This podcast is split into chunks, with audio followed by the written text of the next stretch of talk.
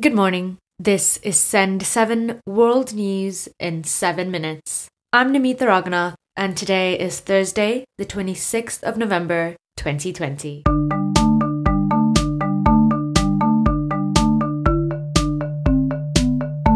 Starting in Asia today. In China, President Xi Jinping congratulated US President elect Joe Biden yesterday for his election victory. China's president expressed hope for win win cooperation between America and China. Xi told Biden that the world is expecting healthy and stable relations. The country is trying to focus on their relations with technology and security. The Azerbaijan army entered the Kalbajar region yesterday. This is one of the territories surrendered by Armenian forces in a peace agreement.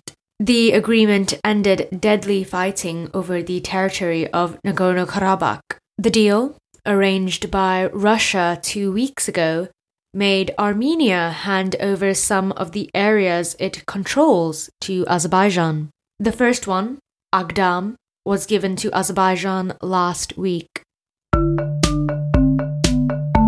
Europe. In Germany, a car crashed into the front gate of Chancellor Angela Merkel's office in Berlin yesterday. The crash caused minor damages and the driver was detained. The car, a Volkswagen, had the slogan, You damned murderers of children and old people, written in white on the side. On the other side, it said, Stop the globalization policies. In the UK, Chancellor Rishi Sunak warned England on the economic emergency caused by COVID 19 and how it has only just begun. Sunak warned that the pandemic would have long lasting damages on the UK's growth and jobs. Our health emergency is not yet over and our economic emergency has only just begun. The UK is forecast to borrow a total of £394 billion this year, equivalent to 19% of GDP. The highest recorded level of borrowing in our peacetime history. Underlying debt, after removing the temporary effect of the Bank of England's asset purchases, is forecast to be 91.9% of GDP this year. Africa. In Chad, four soldiers were killed and dozens injured in an explosion on Tuesday night. The explosion was caused by a bomb that was placed at the bottom of the boat. Local authorities are still trying to find out if Boko Haram was responsible for the attack. The attack happened around 25 kilometers from the Nigerian border.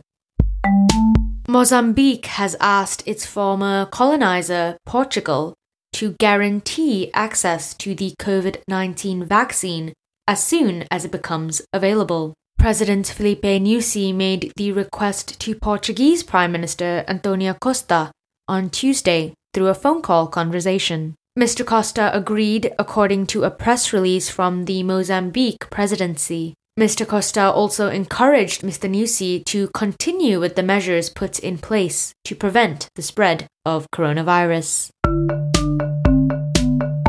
Americas. In the United States, President elect Joe Biden yesterday called for peace within the country. In a speech for the Thanksgiving holiday, he said Americans were at war with coronavirus, not each other.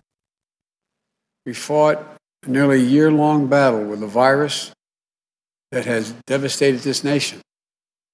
It's brought us pain and loss and frustration, and has cost so many lives. 260,000 Americans and counting. This divided us, angered us, set us against one another. I know the country has grown weary of the fight. We need to remember we're at war with a virus, not with one another, not with each other. This is the moment where we need to steel our spines, redouble our efforts, and recommit ourselves to the fight. Let's remember, we're all in this together. Sounds trite to say but we're all in this together. In Venezuela, you now need 1 million bolivars, Venezuela's currency, to buy $1. Venezuela has had the worst inflation in the world for many years. Inflation in Venezuela was around 2000% last year, meaning that paying for a full cart of groceries required a bag of cash. Venezuela's economy is in its seventh straight year of recession, and it is to shrink another 20% this year due to the coronavirus lockdown. Ahí tiene Maradona, lo marcan dos, pisa la pelota Maradona, arranca por la derecha el genio del fútbol mundial y es el tercero a tocar para Burruchaga siempre Maradona, genio, genio, genio, ta, ta, ta, ta, ta, ta, ta. And finally, in Argentina, football legend Diego Maradona, one of the greatest players of all time, has died at the age of 60. The former Argentina player and manager suffered a heart attack at his Buenos Aires home. Maradona was captain when Argentina won the 1986 World Cup, scoring the famous Hand of God goal against England in the quarterfinals. And that's your world news in seven minutes. You can read the transcript of today's episode or listen to past episodes at send7.org. Thank you for listening to Send 7. I'm Namitha Raghunath, and tomorrow you will be with Stephen DeVincenzi. Have a great day.